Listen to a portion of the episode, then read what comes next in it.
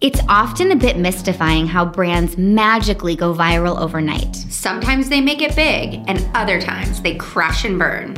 Is the road to brand fame and a bump to the bottom line worth the risk? I'm Alexis, And I'm Melissa. and we're just a little obsessed with these marketing moments. So join us as we break down the craziest brand stunts from how the idea sparked to how the heck they pulled it off. Or didn't, and of course, will it stick?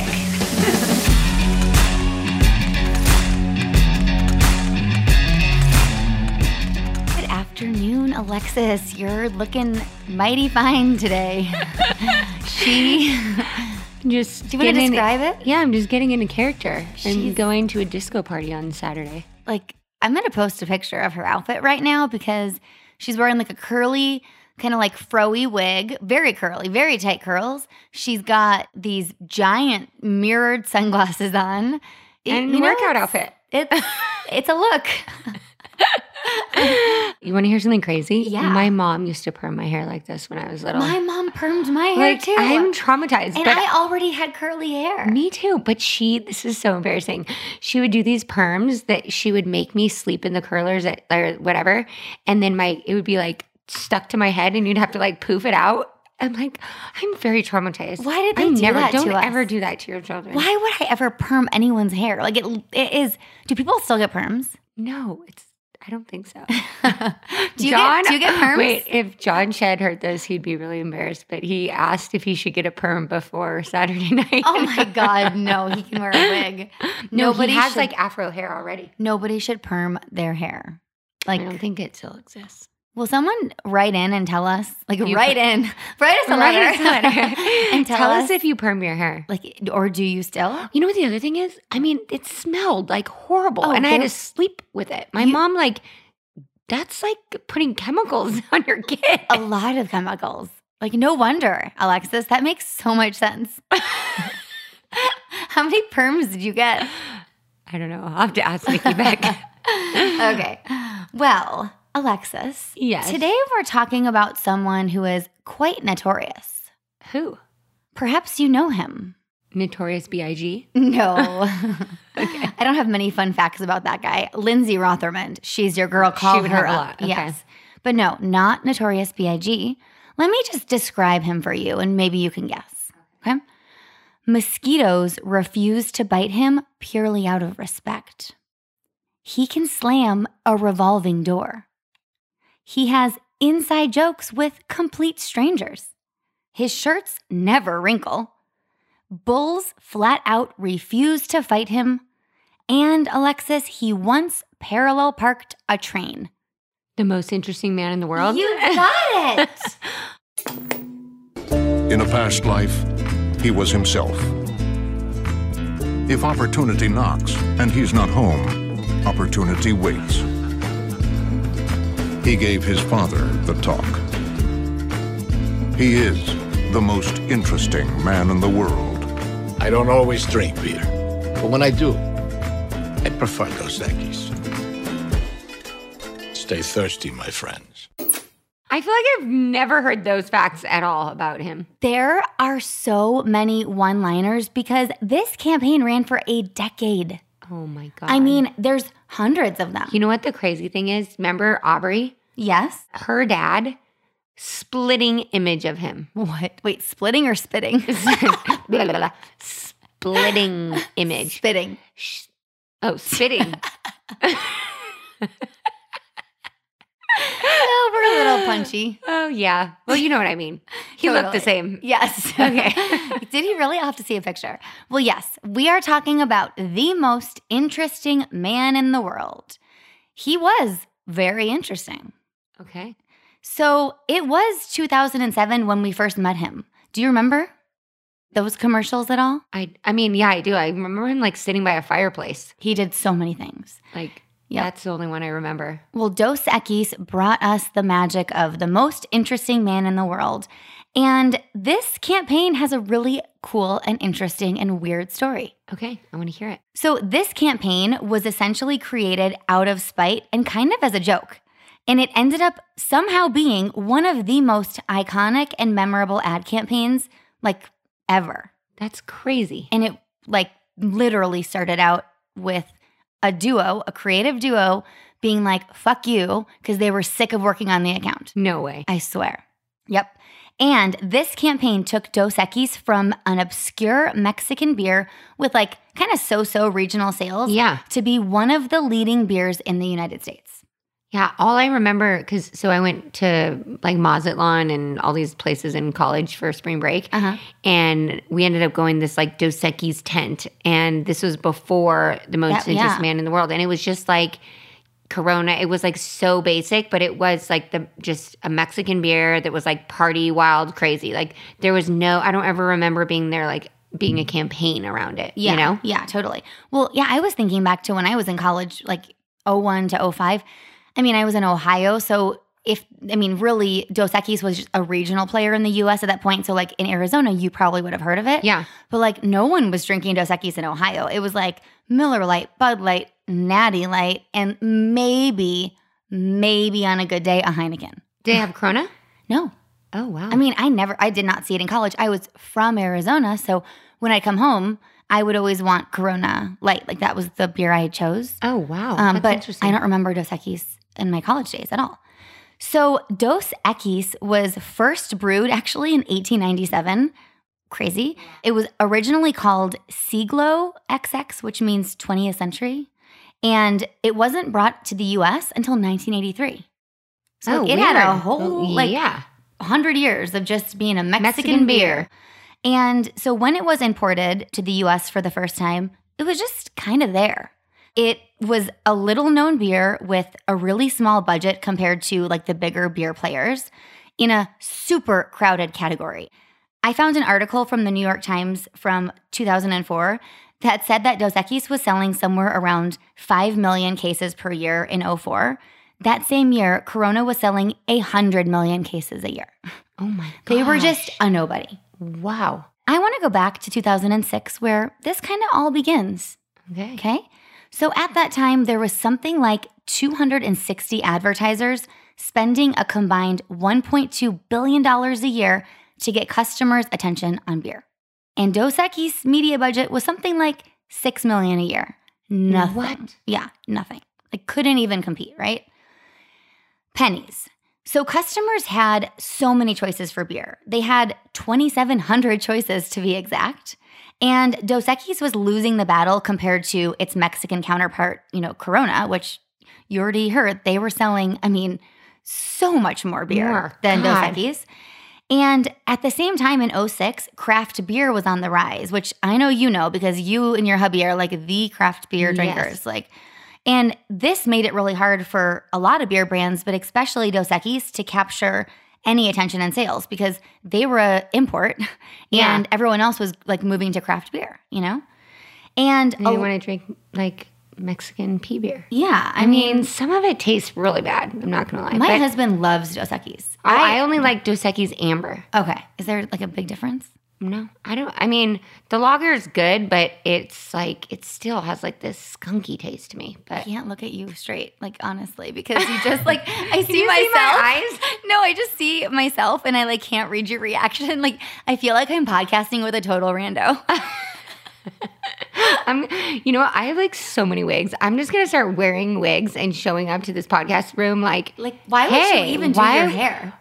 I know I might like. You really could do it. Okay. You- just all I ask is like when we have new business meetings. Can I not wear this? Could you not wear it?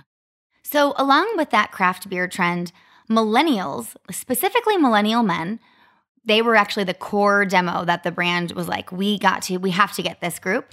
They were not loyal to any specific kind of alcohol at all.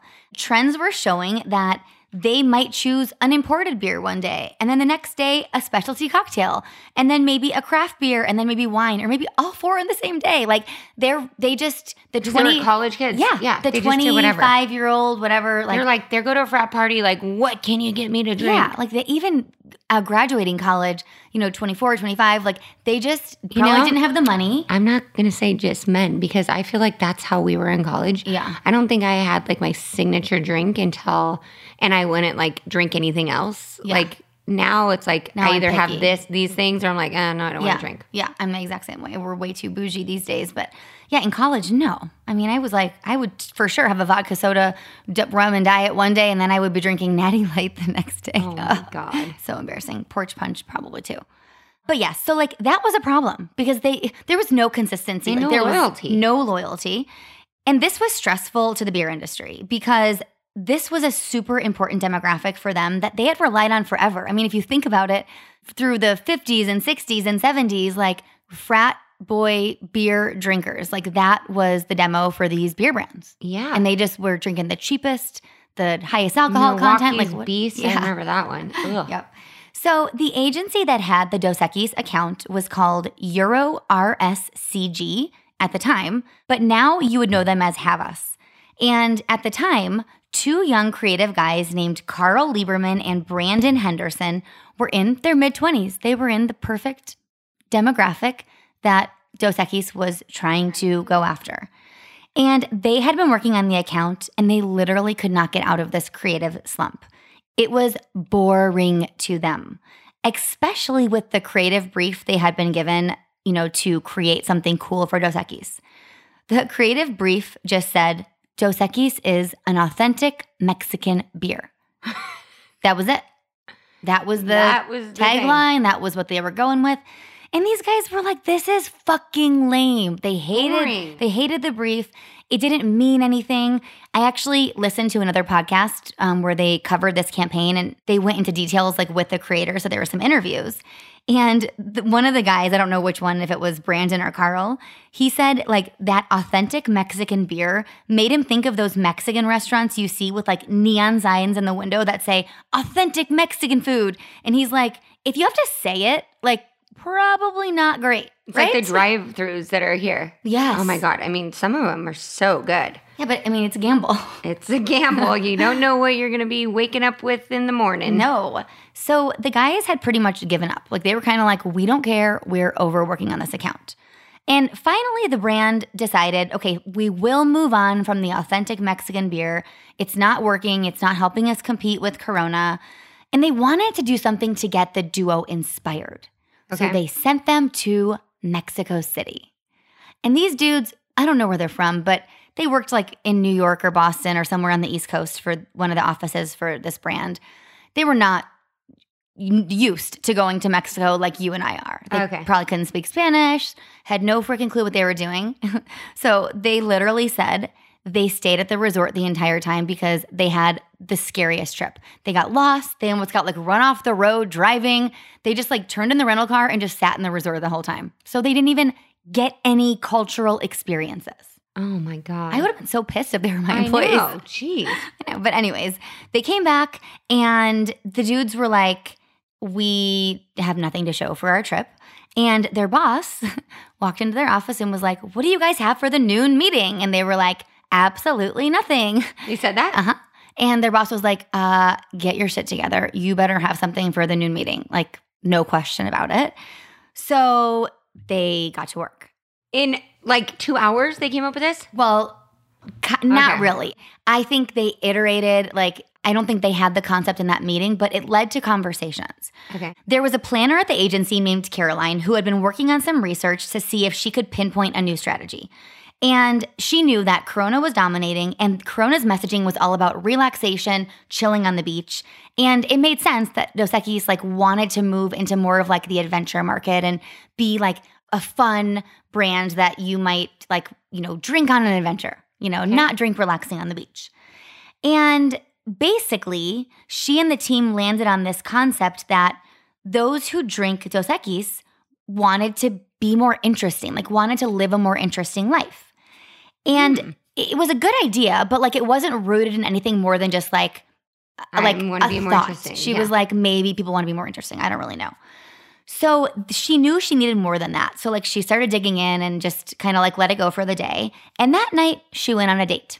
So she was on this date at this bar with this guy. And I think the guy had a friend with him. And she was listening to the guy she was on the date with telling this incredible story in first person, like as if it was his own story, but somehow she knew it was not his own story. He was like embellishing, he was fluffing it up, he was going on and on. And she called him out on it. She was like, she was like, "That- "What? That's not you." That's not your story. And there were a few other guys around, and they all just chimed in and they were like, Who cares? Like, everyone does that. Everyone retells stories as if they're their own. Like, What? everyone just wants to like be able to t- be a good storyteller. I'm like, That's fun. That's social conversation. And she was like, What the fuck? What? She was She's so like, confused. No, I'm never going on a date again. So it was in that moment that she had like a light bulb that just went off in her head. She's like, for this age group, these 20 something year old guys, it was extremely important to them that they not be boring. They had this fear of being uninteresting, like almost more than anything else. Interesting. Yeah. So Caroline brought that insight to the agency. She was like, This is a weird way that I came about this, but I feel like it's a thing. And the agency was like, I mean, it kind of works. I think we could work with this. And so they wrote up a brief that was a lot more unique, a lot more creative. And as part of the brief, all about like guys wanting to be interesting, she drew a picture. She, she sketched this image of like the drunken storyteller at the bar, like embellishing his stories. So that was on the brief that landed on the two guys' desks who had to come up with the creative concept. So then that new direction hit Karl and Brandon, and they didn't really buy it because they were the 25 year olds in the demo that she was making fun of. Like they read this brief and they were like, um, no, what guy just wants to like be seen as interesting? Like we're not scared of being boring.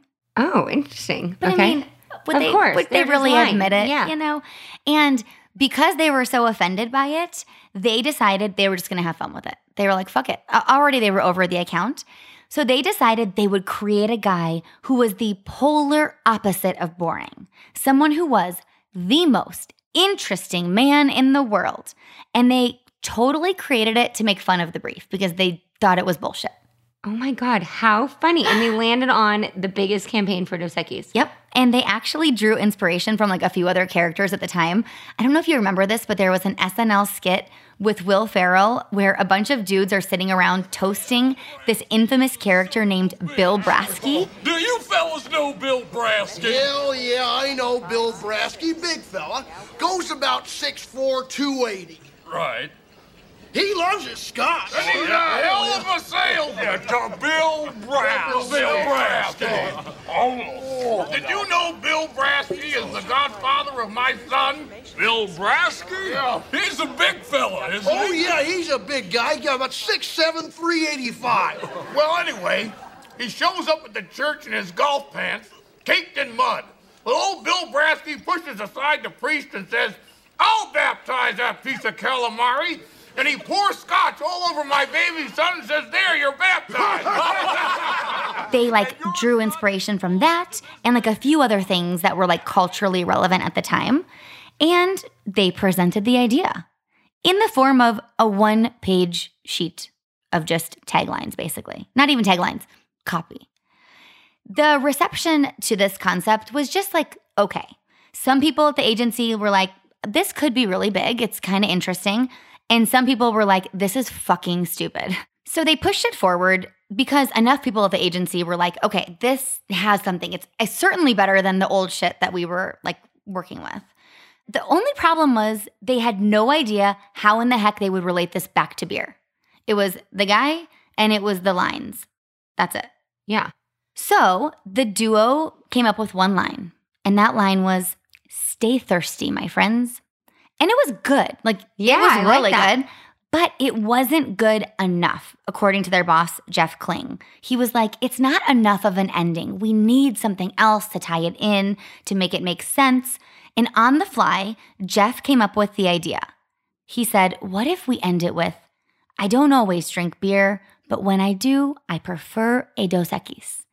Actually, the two guys, the young kids, they were like, fine, great. Can we like leave now? Like they were, they just like honestly were so over it. Instead of having one tagline, the suddenly this campaign had two because they really liked "Stay thirsty, my friends," and then they liked the "I prefer a Dos Equis." So that addition of that second tagline was a really big risk to present to Dos Equis because if you think about it, having a beer brand admit that people don't always drink beer That's pretty risky. It seems like it's risky, right? Like it seems like naturally the client would be like, why the hell would we want to say that?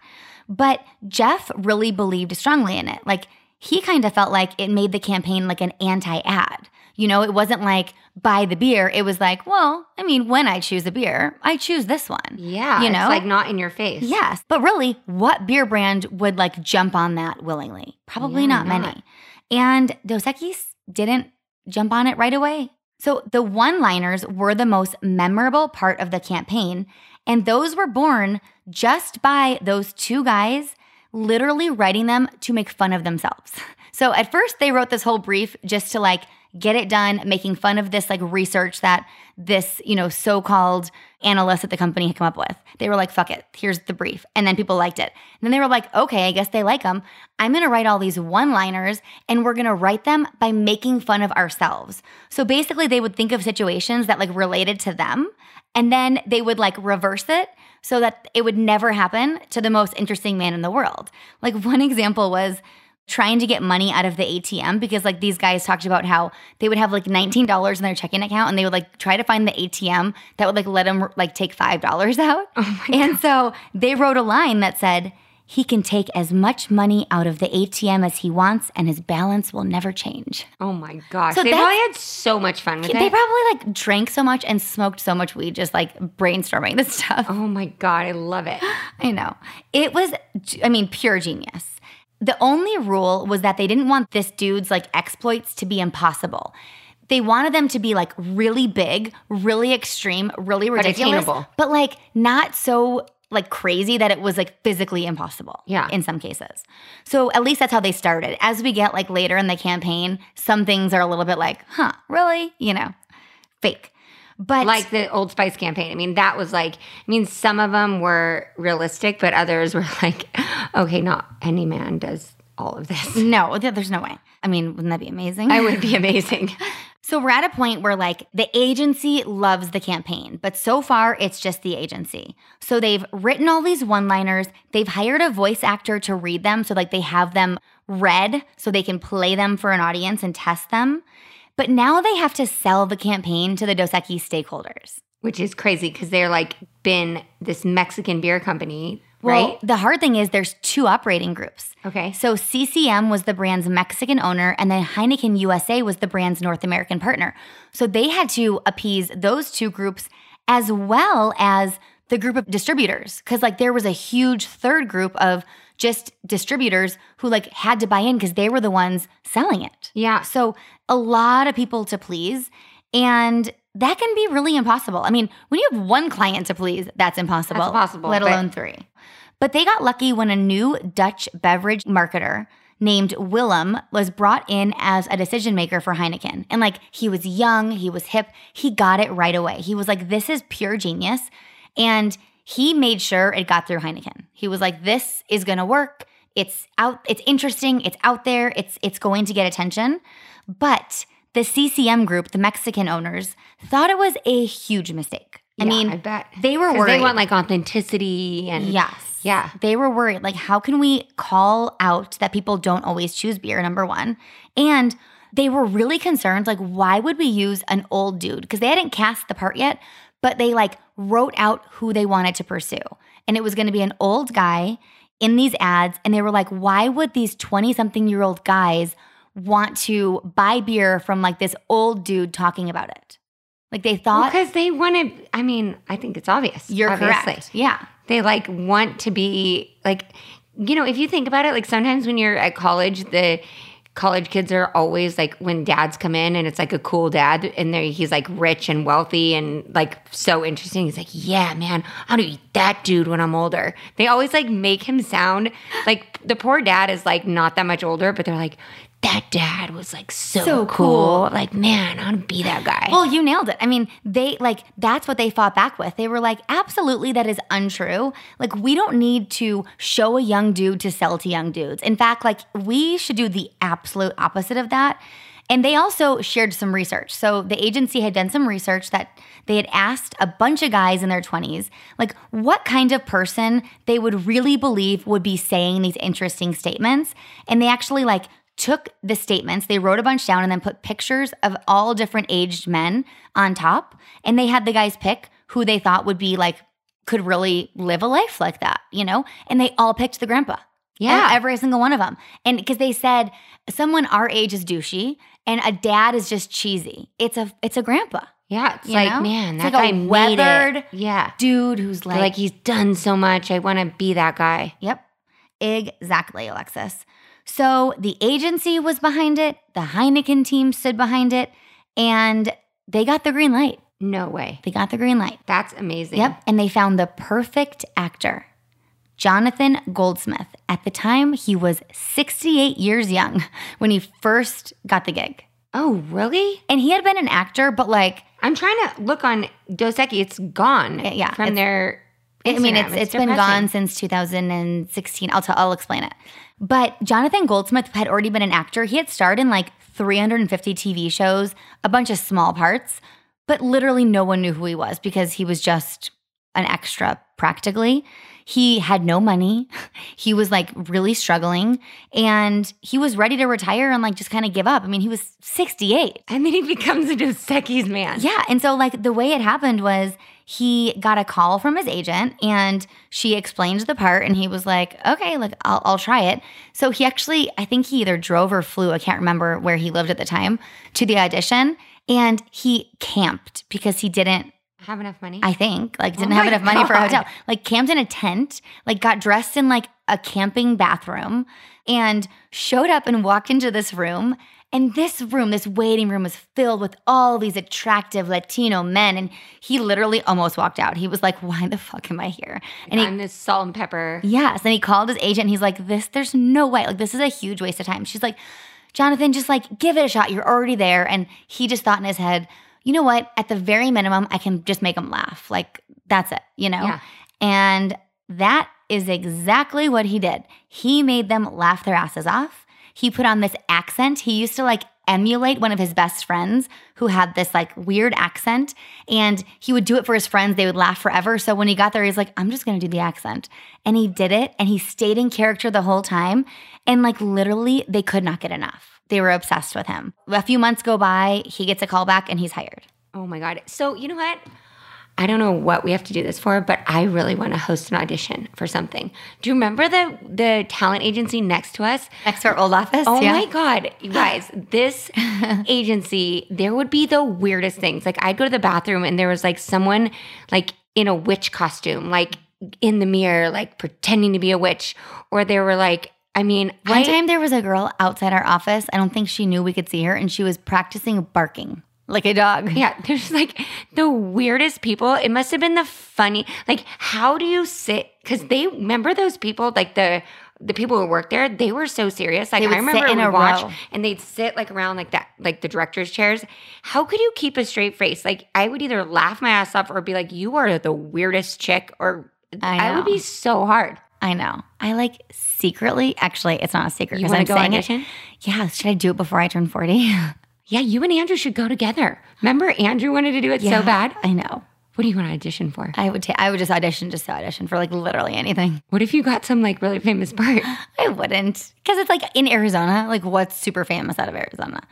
Like nothing. You never know.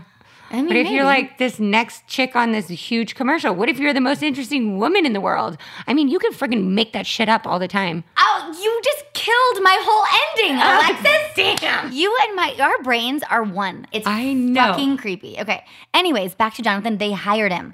They filmed some ads, and the producer wanted the commercials to feel vintage, as if someone had stumbled upon these like older tapes with these crazy experiences that this guy had.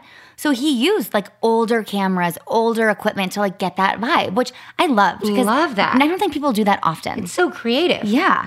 And the other unique thing they decided to do was to show scenes that were different from the one liner that the guy was saying. So if you watch the commercials back now, he'll be saying one thing, like he'll be saying, My shirt's never wrinkle, and he'll be fighting a bear in like the video. You know what I mean? So like it's just like it's constantly just progressing. Constantly. It's all it's just like all these crazy things. I just remember that like Paisley, wasn't he wearing like a Paisley jacket? He, yeah, he had lots of different. I don't know if he had the same outfit. We'll have to watch back and see. So in testing, These spots performed better than any spot ever before through this testing company. Oh my like God. Like immediately. Uh, Like consumers went nuts for these. So in 2009, Dos Equis was named the fastest growing import beer in the US because of this campaign. And then in 2014, it was the fastest growing brand in America, all because of the most interesting man in the world. How crazy is that? Dos Equis tripled its business, with the number of cases shipped between 07 and 2015 increasing by almost 35%. See, it's all the marketing. It's all the marketing. And at the height of the campaign, Dos Equis was spending somewhere between 36 to 42 million dollars per year on advertising. And what's just blows my mind is 50% of that ad budget was to print ads in magazines. And then Really? yes, and then like 28% went to cable TV. Well, probably like Us Weekly, because I remember they always had ads in Us Weekly. It was all the big so insane. It was all the big like lifestyle magazines. And so 28% went to cable, 25% to local radio. So it was like an interesting mix, but I was surprised just with like how dynamic and interesting the videos and the voice is that like how did you print print? would print was like a high. yeah. But I think people were still really hot on print. If you think about it, this is I mean 06 to you know 2016. Yeah, like GQ magazine. Yeah. yeah, Sports I mean, Illustrated, all those. so things, yeah. different now, I think. I mean, that's why print's dying, sadly. But in 2016, this is where it gets sad. Dos Equis decided to try to replace the most interesting man in the world with a younger French actor.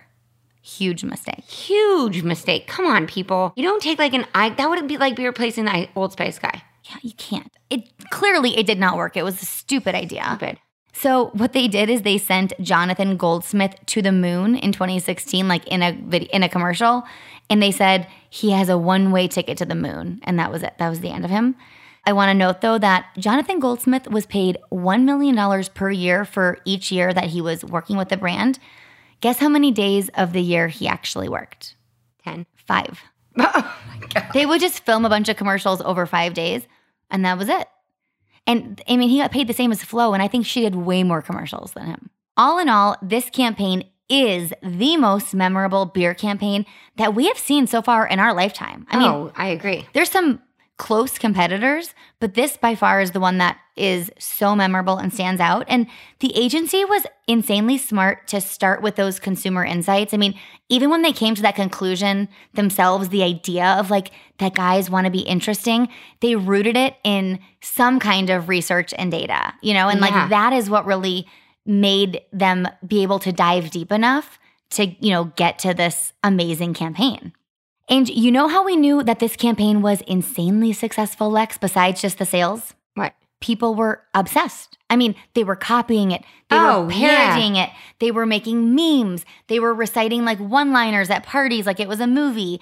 They dressed up like him for Halloween. It was a cultural reference way more than it was an ad campaign. I agree. And once Dos That's how you know you made it. If like your Yes. your like character, people want to dress up as Halloween for Halloween. Yeah. I mean, come on. Or like memes. Think of all Memes of are- the memes. yeah. You've seen a million of them. Like, I don't always do X, but when I do, I do X. Like, But memes weren't as big then, they- right? at the end, they were Oh, because okay. you think this campaign ended in 2016. So, like, it they were huge. That was like the height of memes. it was like Facebook. Uh, Oh, yeah, yeah. for sure. I mean, Instagram was popular then too because it came out in 2011 or 10. Oh, yeah. So, but yes, people were totally obsessed. And then once Dos Equis replaced the like original guy with the newer, younger one, he was not interesting at all. Who do you have a picture of the young guy? I'll show you him. Okay. Yeah. I mean, he doesn't look super young. He looks more like in his 40s, but he just did not perform.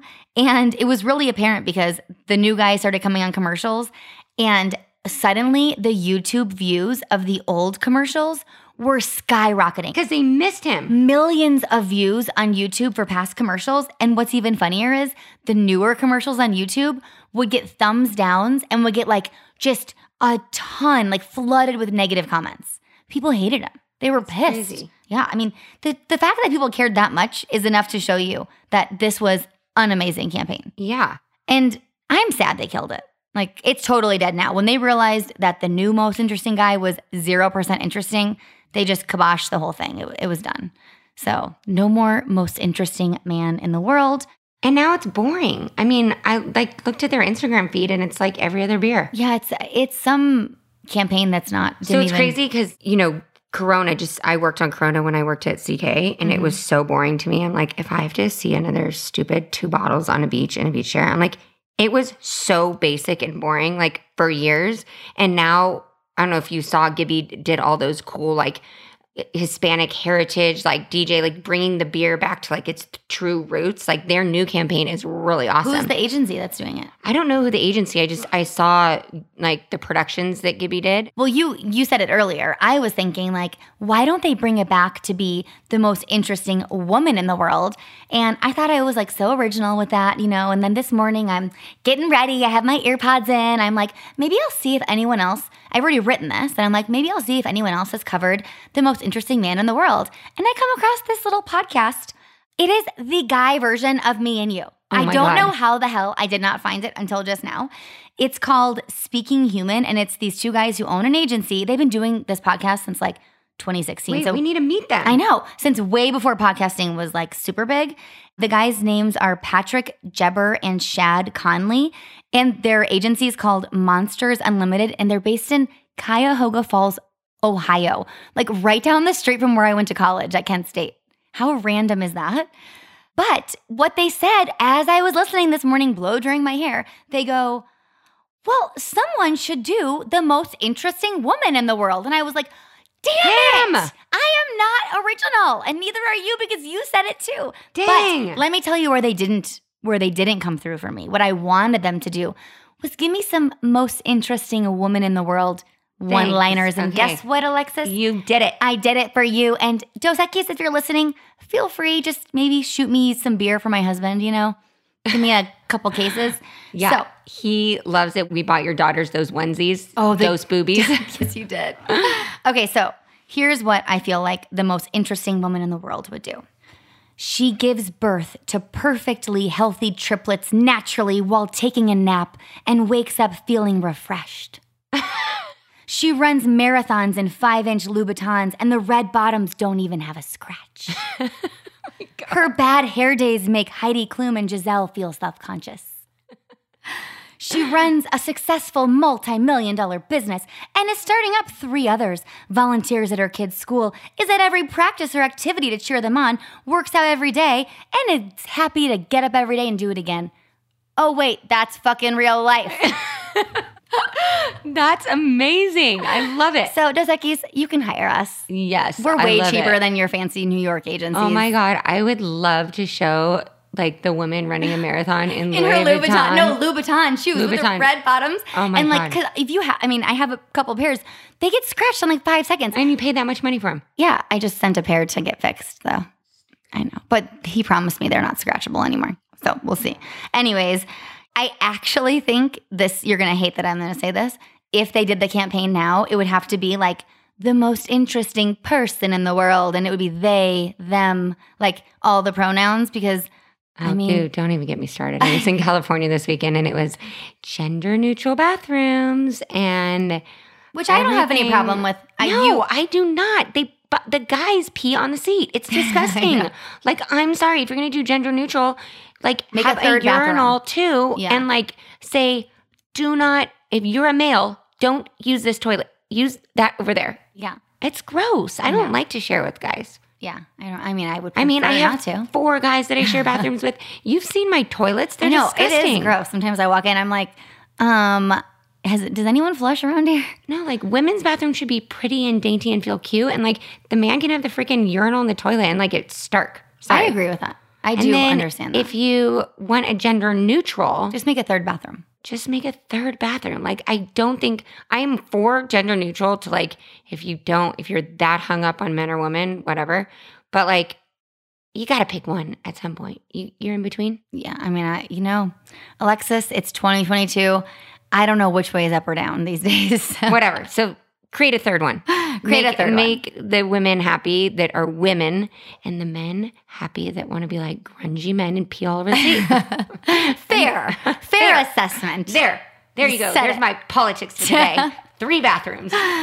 So let's head back to Dos Equis real quick to wrap it up. What do you think, Lex? I love it. I'm obsessed. I know. Great campaign. I I just, just, want to do so, like create this wild campaign because I mean we, I mean the last campaign for Ohm that we created was pretty awesome and we had so much fun brainstorming and it just led to like some pretty crazy taglines. But I think like something goofy as hell like this would be so fun. it would be, I don't know if Goofy would work for Ohm, but I think something big with a character for sure. I just don't think Goofy is the vibe. Oh, not for Ohm, but I meant like for another client. Oh, I just want to come up with something. Like I told, said, our realtor campaign thing. I know. I'm dying. Like it's racy. Okay, let's give him a call. Okay, let me just share a few of the amazing sources for this episode.